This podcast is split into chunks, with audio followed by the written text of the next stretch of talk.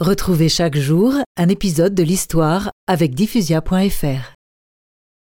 La situation instable du Tonkin va retarder de quelques années encore la bonne intégration de l'Indochine dans les institutions de la Troisième République.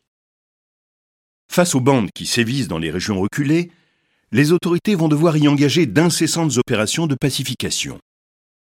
Le 21 avril 1891, le gouverneur général de Lannessan rétablit les pouvoirs spéciaux de l'armée. En grand nombre, des colonnes de fantassins sont envoyées dans les recoins les plus isolés d'Indochine.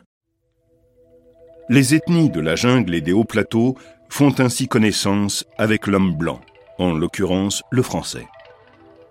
Sous le drapeau tricolore, elles comprennent vite aussi la puissance de ses armes.